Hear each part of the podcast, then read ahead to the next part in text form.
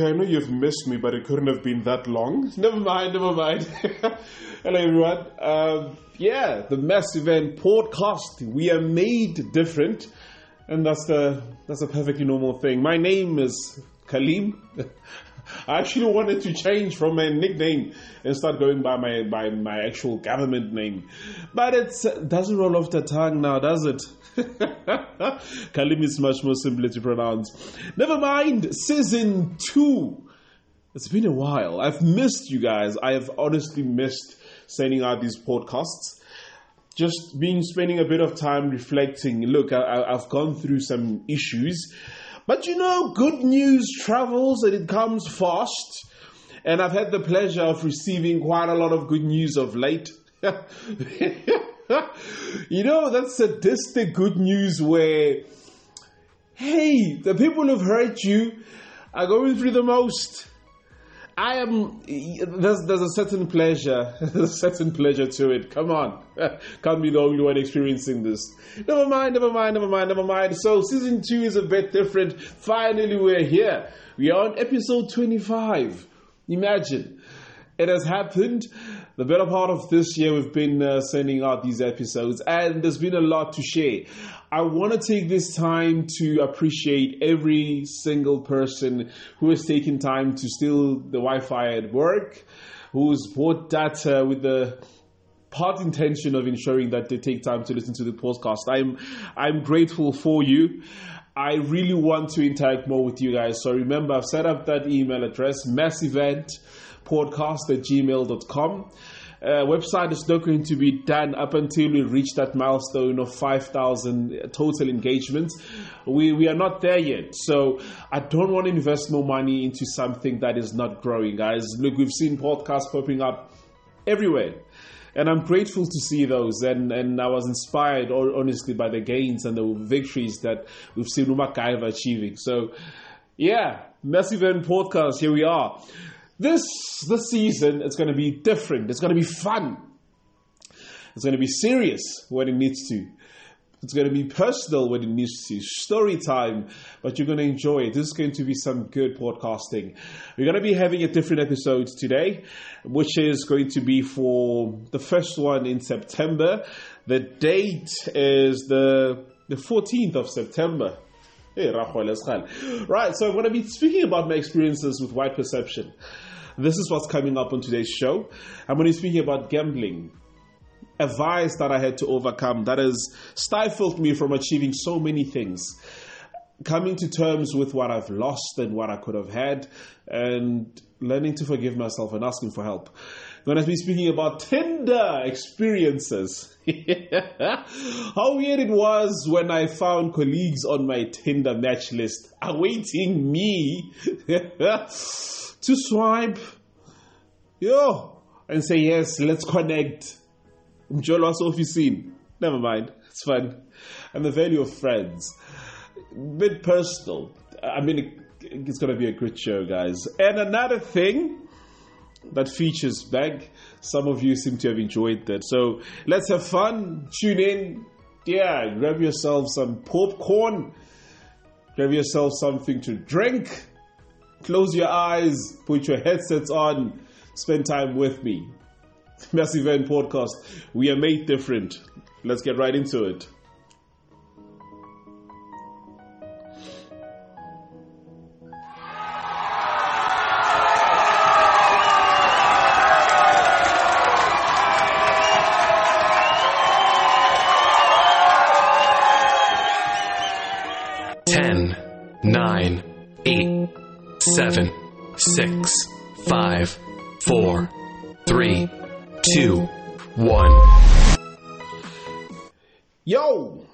Finally, I'm back.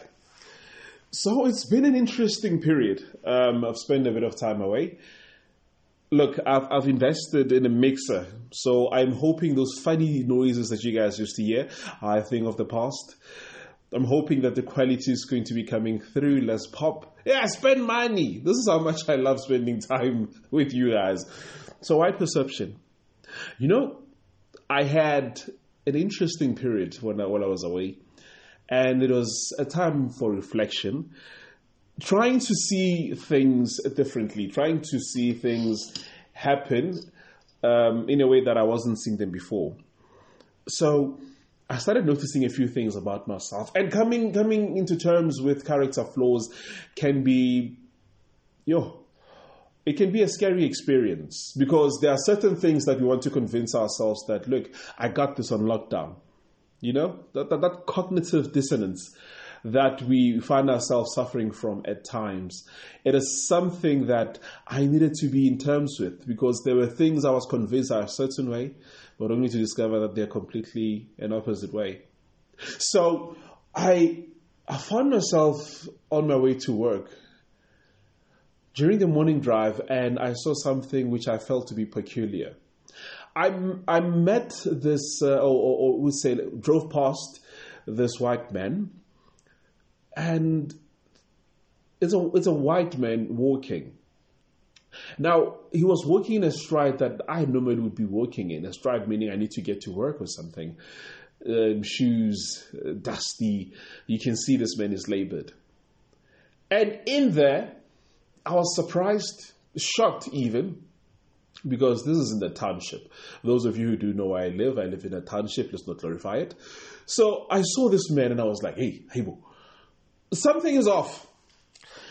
I saw him and I was like, no, no, no, no, no, no, no, no. Something is not right, Chief. Where were you when the comrades were plundering the resources of the country and still are? How did you miss out on that gravy train? So this gentleman, I saw him and, I, and, I, and I tried to understand how does it happen for a white man to live what I deem as normal? In that instance, I wanted to associate myself as the norm meaning areas of poverty. Poverty associates with color, and prosperity also associates with color. When we make it, we want to move out of the location and go to the suburbs. It's a national progression. I've lived in suburbs for, for quite some time now. So that's what I've noticed and that's what happens. And there are reasons for that safety, witchcraft, amongst other things. Um, but on this man here, I saw him and I realized that my interaction ever since I've been, I've been growing up, my interaction with white people has been consistent.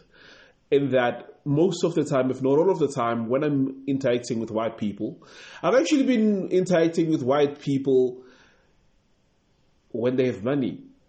So I've worked retail and I still I, I still interact with a lot of white people, but all the circumstances that I've met them is always been a white person who has access to to means. These people are people who are coming in to spend quite a decent amount of money. Some of them are comfortably spending my salary all in one sitting on a few drums of paint. Not that we get paid that much, but I'm saying to you, the fact that the interaction that I've always had is being a white person equals money, white person equals wealth. And that's also the way we've been raised. And I've said this before that there's certain terminologies that we use. I mean, a moneyed person becomes umlungu. Your manager becomes umlunguam, luhualaga, so forth and so forth. So seeing this man, it actually it, it, it didn't sit well with me because I saw him and I gave myself a benefit of superpower of being white. Was, being white is a superpower, let's be honest. And I saw him and I said to myself, bruh, if I had your skin color, do you know how far I, Elon Musk has nothing on me? Honestly, I saw that man and I was furious. I started angering within myself to say that how could he squander those opportunities that he were given? Those birth advantages that he was given, especially in the country that I live in in the continent that I live on. Seeing this man as he was, I wanted to understand his story. And I didn't speak to him, as I said, we just drove past. But I wanted to make sense of his situation to say, how did he find himself where he was? Now, do you understand the fault that I'm having as a person? I am saying that I am deserving of this state of life that we have because uh, by default I'm black, having been raised in a village and all these things. So this setting for me is an upgrade from what I'm leaving back home. But it still isn't what a white person should be living. I'm just like, oh, I'm appalled on his behalf. He should be there by the suburbs. I should be calling him sir and mister on the basis of his wealth. Imagine that? So, to my surprise, I engaged with someone, and in the very same week there was a there was a funeral that happened that I went to. Starting with the memorial service, this person had white people in attendance. And the lady came, and you all like, yeah, yeah, no, this person is in the wrong place. But no, the person wasn't. They knew exactly where they were, and they knew on whose behalf they were there for. We get to the funeral, I see more white people. And I was like, hey, bo, yeah, this is really happening. In my defense, the last social interaction I had with white people was in 2001 during my brother's, my late brother's um, 21st birthday. So my mother's employer had come with the husband and the daughters and the boyfriends. They were there to have a good time. And they, they, they honestly did have a good time with the looks of things. It was a different time back then. So that was my only interaction of white people. For me, it was normalized. But I remember the prestige in which they were, they were, they were held with. Oh, my uncle, my late uncle. Oh my God, people are dying in my family. My late uncle, I remember fondly how he was interacting with them, treating them as masters, as royalty. He didn't want anything but to be close to them. and there was a, such a huge language barrier in between. Every five or ten minutes, he would just call one of us and say, Hi, boys and girls that was it.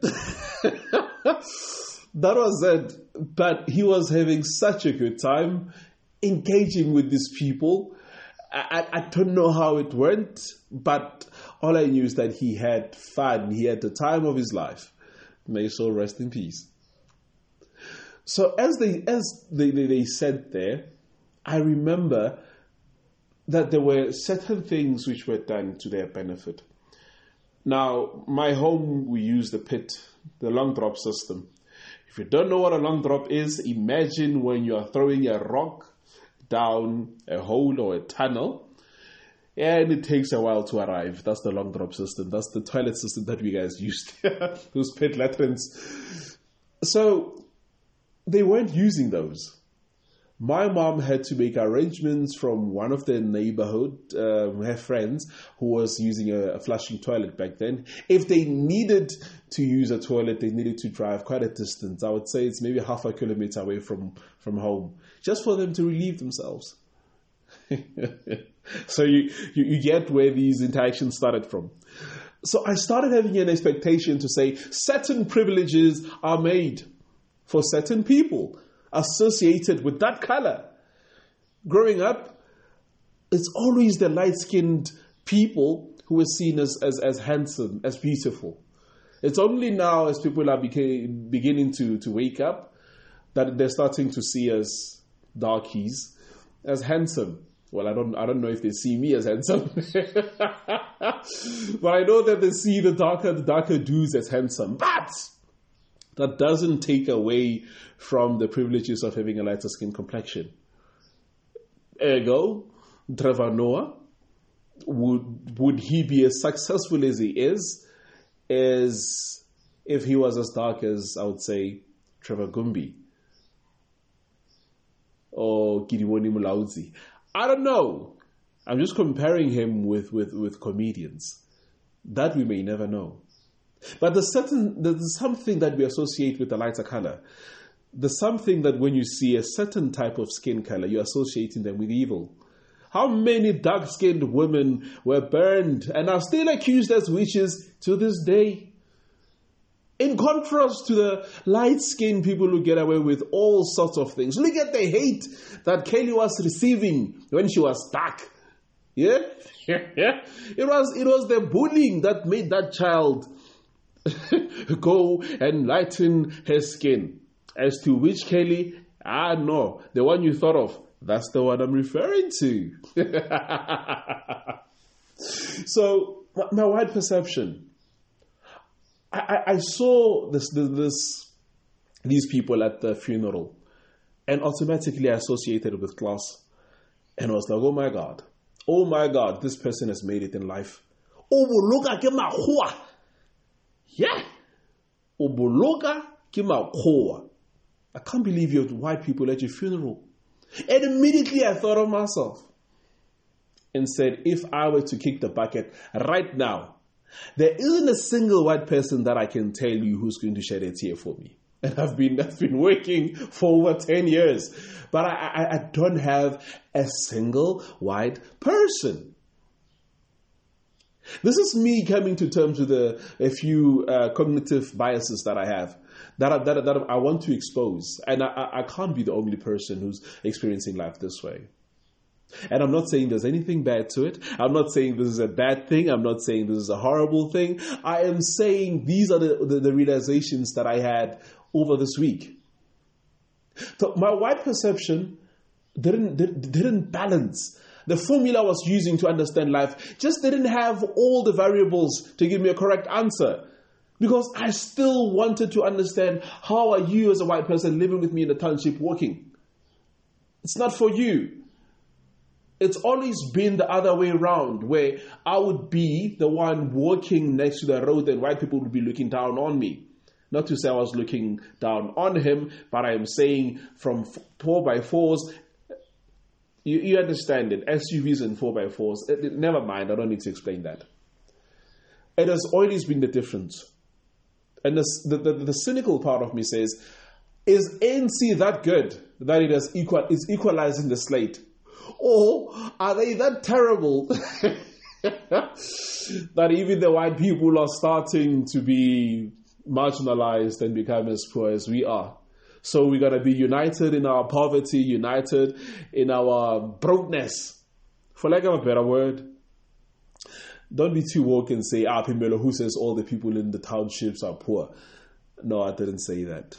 But the vast majorities are. Hence the sizes of the places we're living in. I've spoken about this in the first season. So my expectation on black culture and white culture was distorted. And it took me seeing that man to realize how I've actually lived life up to this point. I've worked with colleagues and I've seen this the, the slack and I've seen the nonsense that they've taken from the white person. Every time a person sees the right to call themselves or to call them I should say stupid. Fuck you stupid. You don't know anything. All these words that we have to endure at the expense of the white men or women imagine this recently I interacted with this white man and we were at work oh, one of the places I work at, I should say. He said there was an, an issue with the transaction that he had pulled through. And then he said to me, No, you're stupid. Eh? You're wasting my effing time, F this, F that. And I said to him, Firstly, who are you calling stupid? He says, No, I'm not talking to you, I'm talking about your business. I said, This isn't my business. And I said to him, If you want to call the, the, the business stupid, you have every right to stand there at the wall where we have the logo and swear as much as you can because I do not substitute for the business. I'm not your interaction of frustration. There's channels for that. You cannot insult me as a person and expect me not to take it. And unfortunately, this is the world that we are living amongst, where the rights of others are being trampled upon. The, the, the rights of others are not being taken seriously. Our dignity has been undermined at the expense of those that are wealthy. It is an unfortunate occurrence, but it happens so frequently, enough so that it's even given a titles. A title such as the customer is always right, the customer is king, the customer is royalty. And royalty treat us as peasants, as subjects unto them. This is the culture, the capitalist culture that is coming in, and I have no reservations to it. But I'm saying no one has the right to overtake your dignity you remain a person, you remain human too. So, seeing my colleagues that they would never speak up for themselves, they would accept it and apologize, as is the expectation. And it has never sat well with me. But, oh, albeit, if if a black person, an African person, who comes up and gives them the very same level of attitude, the very same level of disdain, and see it in their face sparking up the fury, the rage that they want to immediately escalate with. Oh my God. Because for them, it is, it is much more about who's telling them what than what is being said. They say, I, not this black person having the audacity to treat me like a black person. That's how they view it. How dare you, as a darkie, treat me as a darkie? I expect this kind of behavior from a white person. You see? How many times have you been insulted? And what were your reactions to those situations? If you are able to turn the other cheek for the white person, why, why aren't you doing the same for the black person? Black on black crime, why is it so violent? The apartheid legacies, yo, I think we would need time to bring in psychologists, to, be, to bring in people who actually understand how the human brain works. Because the way that this system was developed, this system of apartheid, it is the same way that it needs to be developed. You, you don't unite without addressing certain issues. You want to say, let us all unite, Ubuntu, sing Shosholoza, and let us continue with life. We can't do that. It's absolute nonsense. There's a better way to address these things.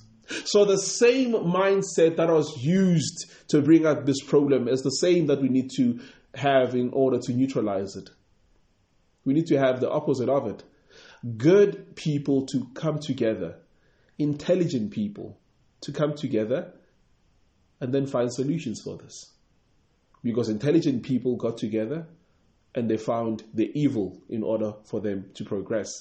And the evil was so well written, articulated, effected. A minority leading the majority and ensuring that their suffering is perpetuated for generations and generations and generations and generations to come making sure that they have an advantage that we can never be able to jump through.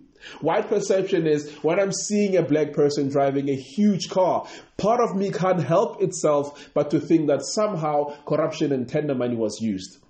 But when I see a white person, that part of me is mute, it's, it's, it's, it's, it's quiet. That we need to address, and it's, it can't be me only who sees this. I mean, I was, I was, I was, I was traveling and I took an Uber on that day, and I saw this beautiful orange Audi Q8 I've never seen a car like it. It was the first time I'm seeing a Q8. It was beautiful, massive. And immediately I wanted to see the skin color of the person driving it. And I saw it was one of us. Immediately the command of the taxi driver, the, the, the, Uber driver, he said, yeah, no, you, you, you can't, you can't uh, have that kind of a car having a 925. You see, tender money. These people are eating tenders. Imagine. Yeah? You can't have a tender life if you're not eating tenders. Hmm? Soft life. Nah. And then we drove past, and then there was a McLaren, there was a Maserati. These were white people. The comments were then, ah, you know, these people have money. So they can't be corrupt. They can't be tenderpreneurs. That's absolute nonsense, man. Part of the reason why the RET faction is as it is because the politicians who liberated and part of that ANC faction, same with the EFF, are not people who want to liberate you so we can all enjoy the spoils of the country. They want to be the ones who are having the same benefits as the white person. So the only thing happening, the only benefit you're experiencing is that there's a change of master. Your master previously was white, your master currently is black. That's the only thing that's happening. But they want the system to remain the same. Those that were poor, they need them to remain poor. Those that were rich, they need them to remain rich. The only thing is they want to have the same benefits that your previous oppressors had. You can't trust Julius Malema. The hypocrite he is the person who has called people bedwetters, cockroaches, tea ladies, and all these things called called Cyril Ranko. I mean, Kim Goyon. okay, let me take my nose out of that. But I am saying now he wants to sue Kenny Kunene, saying that he called him a cockroach, and to that he takes offense.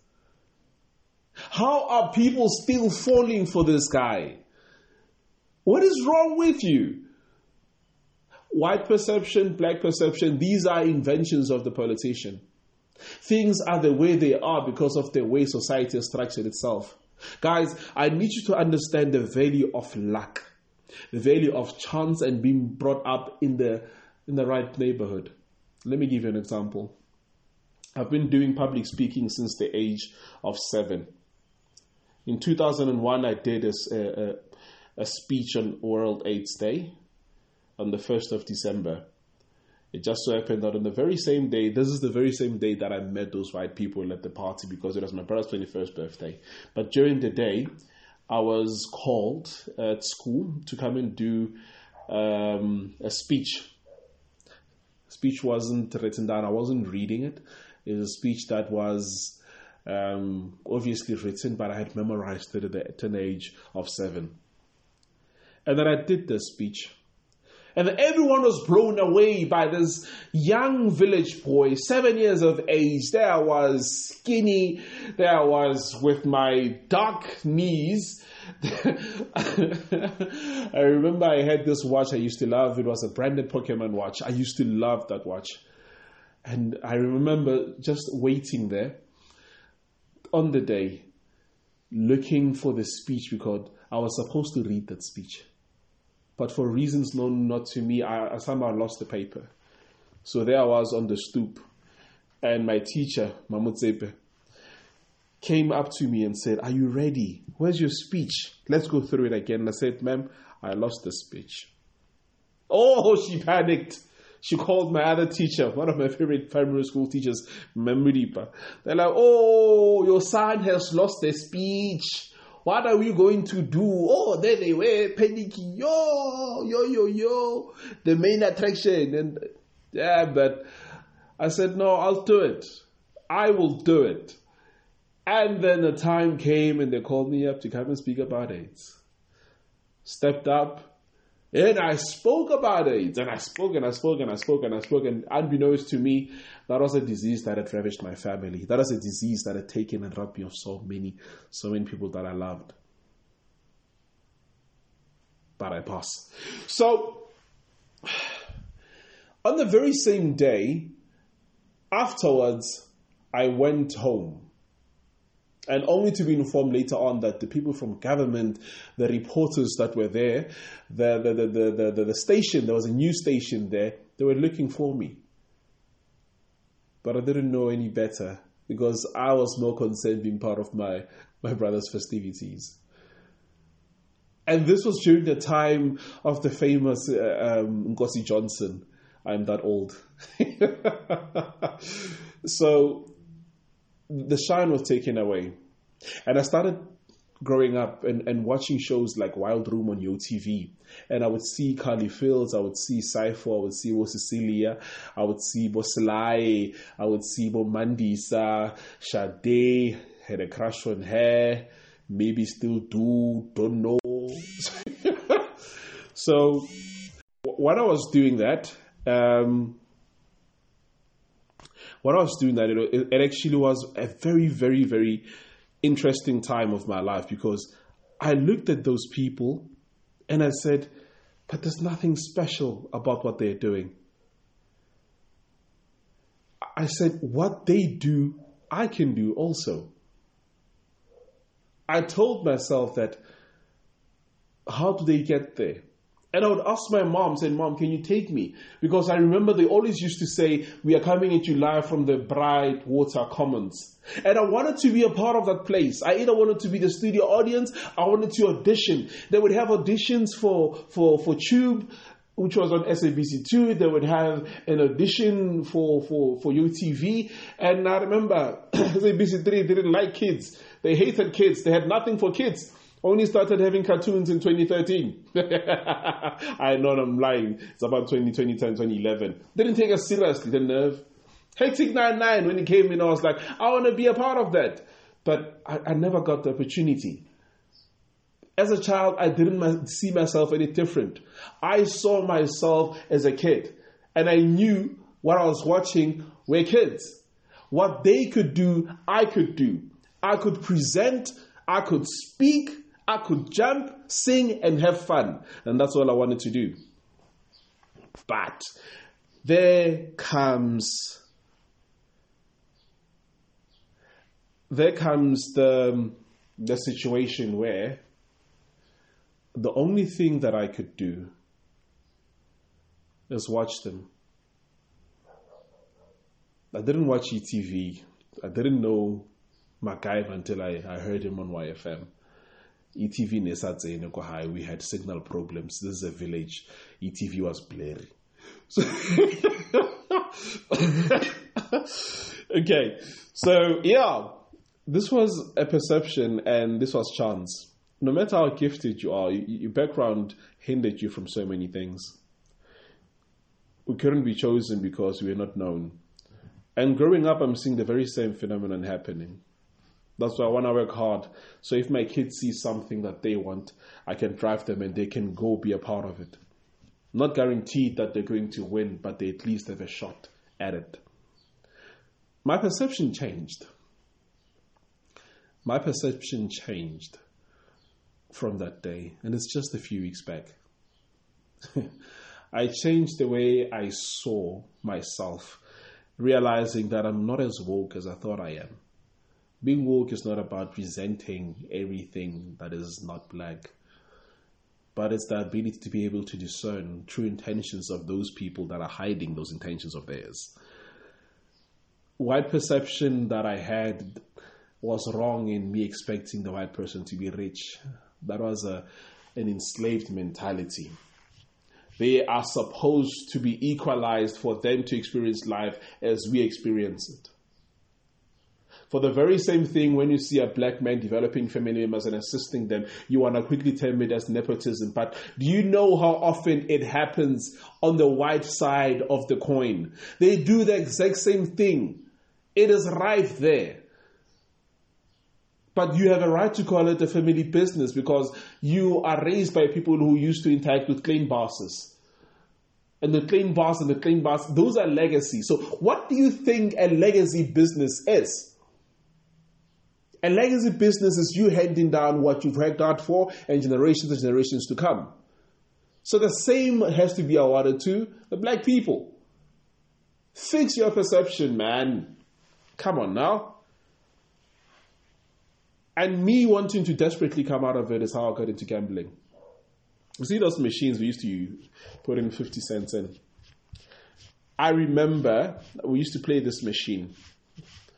And look, I grew up I grew up broke. We didn't always have, have food. We didn't always have money to eat. There were times where we lacked food. There were times where I didn't have anything to, to eat and I didn't have any means. I remember telling my mom and saying, Mom, there are a few people who say I'm handsome. if I have to sell myself, I'm going to sell myself just so we eat. oh, she slapped me. she slapped me and says, Don't worry, God will provide. So I wanted an instant fix. Back then, all I needed was 50 bucks so we could buy Bripeg. Bripeg was cheaper back then. It was like 40 bucks and 10 bucks electricity which would have covered us for a week up until something else comes up. Started gambling. And I won. And would get that, and that's how I would survive. And slowly but surely, this thing brought into habit to say, this is going to be my go to because I didn't have a father, I didn't have a mother that I could turn to and say, help me. I'd, I'd it, it, it, it now hurts realizing that I've always had a father, he was alive and well. But I grew up as poor and underprivileged as I did. But he was just living a life of comfort. Then I grew up. That that habit died down and I stopped doing it. Started working then I got my first big promotion. You know, there's that promotion that most people get into, and I pray and and and, and I want you guys to experience what I experienced, not in the way that I experienced it. I want it to be greater for you, and I want your life to change when it happens. So I got into this situation when I got my first promotion, a big promotion, guys. It, this is a, a decent salary. um, I was introduced to Hollywoodbets. So this is me with the expectation to say that, hey, look, I've always thought if I if I bet more, I'll win more, and then it's one lump sum. Then I can be able to just finish things off, build my mom that house, get myself that car, and life would go on. Oh boy, was I wrong. I struggled with that problem. All the money that I should have used for saving would end up going to this habit of mine. It didn't devolve into me losing myself, though. Meaning, my family was none the wiser because I can still provide for them. I can still help other people. But meanwhile, there was still a healthy portion of my money going through to this habit. I would say 20 to 30%. And it went on for two years. And then I start seeing that no, man, I am not winning. That dream I had of having this windfall of money isn't happening. I need to change. And I would convince myself during the month to say, I'm going to stop. I'm not going to do it anymore. I'm done with it. I'm done with Betway. I'm done with Hollywoodbets. I'm done gambling. This is me convincing myself because I'm broke. I a red log. as soon as the money comes in, ah, there was depositing thousands. Oh my gosh. I had a problem. But I didn't it didn't get to a point where the family was affected, but it stifled my growth. Because I didn't love myself enough to realize that I just need to hold on to this money. And over a longer period, it turns into something big. I realized this recently. Hence, my situation started to change. I realized that I needed to learn how to love myself and forgive myself because, as, as wise as God has blessed me, but I'm still young. I have a traumatic childhood. I was abused growing up. I was neglected growing up. There's so many things that I had to go through for me to get to where I am. It wasn't soft, it wasn't easy. I fought. I smile today, but I fought. I went through, as, as they say, I went through the most. But it's life, it is what it is. I'm victorious today. It was a bad habit. I'm not an addict, but I've done very careless things. And I, I'm saying this for you guys to learn. Don't excuse the bad decisions that you take. Own up to them. Own up to them. Oh, story time. Story time. oh. I'm sorry, guys. oh. Yeah, I'm sorry. Okay. So, yeah. Just to share with you on Tinder. So I was I found myself on Tinder. I, I like meeting new people. Yeah, yeah, yeah, yeah, yeah. I, am I'm, I'm not good with interacting. I'm not good with making friends. So I had this scenario. I downloaded Tinder when I got back to Joburg. I was like, let me meet new people. There was this lady at work. I'm always friendly. I'm always greeting. And unfortunately, there's a few of them that I greeted. And then I, I, I, thought nothing of it. I'm just greeting and passing. Hey, hey, hey. Hello, madam. Hello. And then I pass. Yo. And imagine my surprise Imagine my surprise when I am now logging onto Tinder and I'm finding these people on my match list. Haibo, Alina. And I, I find these ladies, oh, they're beautiful ladies. They're not, they're not ugly. But it was the most awkward thing ever because I thought to myself, does Tinder tell you if this person has declined or does it just expire? Because I don't really know how it works. But it was so awkward Even today, I'm pretending as if I haven't seen it. Because the awkwardness for me is going to be, hey, it's going to be traumatic. and you're saying, ah, Pimelo, what are you doing on Tinder if you don't have any? No, no, no, no, no, no. Hear me out, hear me out, hear me out. I know my intentions. I don't know what their intentions are. you know what? okay, there's more to this story. The episode is, is, is up. I'm at the 40 minute mark. There's more to this story. Um, I want to get into detail as to what actually happened. I'm sorry. I'm sorry. Ah, no, no, no, no. I don't have time for the story today. Uh, no, no. Guys, thank you so much. This has been the Massive Event Podcast. My name is Kalim. Thank you and goodbye. oh. I, I know.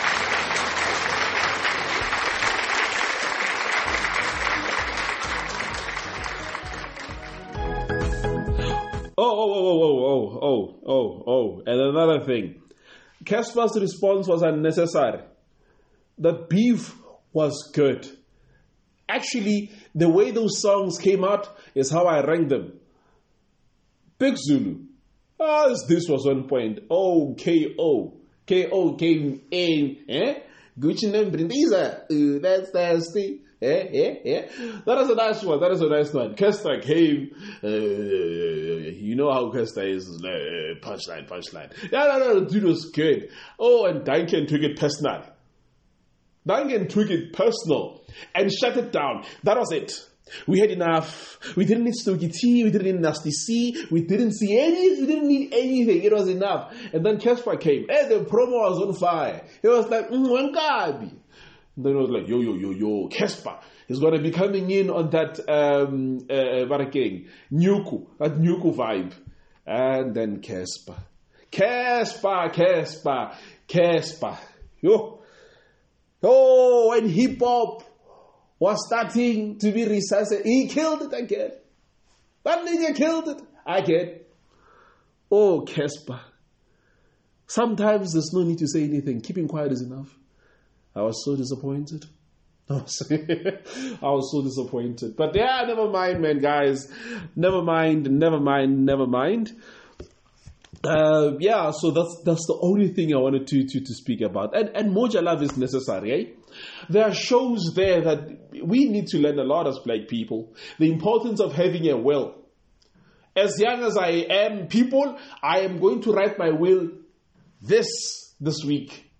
Yeah, and I'm gonna read it right here, right here on the Massive Event podcast. yay! You're in for a surprise.